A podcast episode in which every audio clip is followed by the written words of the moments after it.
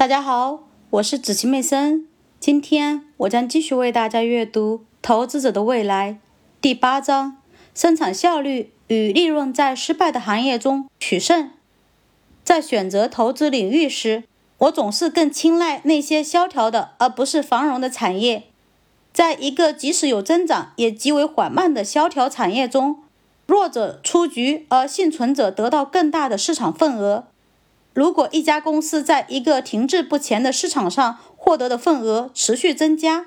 而另一家公司则在一个激动人心的市场上为避免份额的减少而竭力挣扎，那么前者的境况无疑要比后者好得多。彼得·林奇，按照传统的投资理念，投资者首先要找到一个发展前景看好的产业。然而，再选择一家能在产业扩张中走向繁荣兴盛的公司，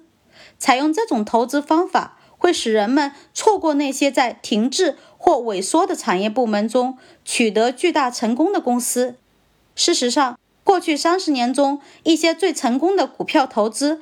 正是出自这些业绩糟糕透顶的产业。这些失败产业中的成功公司逆转了颓势。他们击败竞争对手的秘诀很简单：最大限度地提高生产效率，同时将成本尽可能地降低。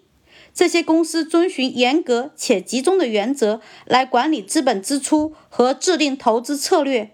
他们谨慎地选择资本支出的用途，使之与公司的核心能力相匹配。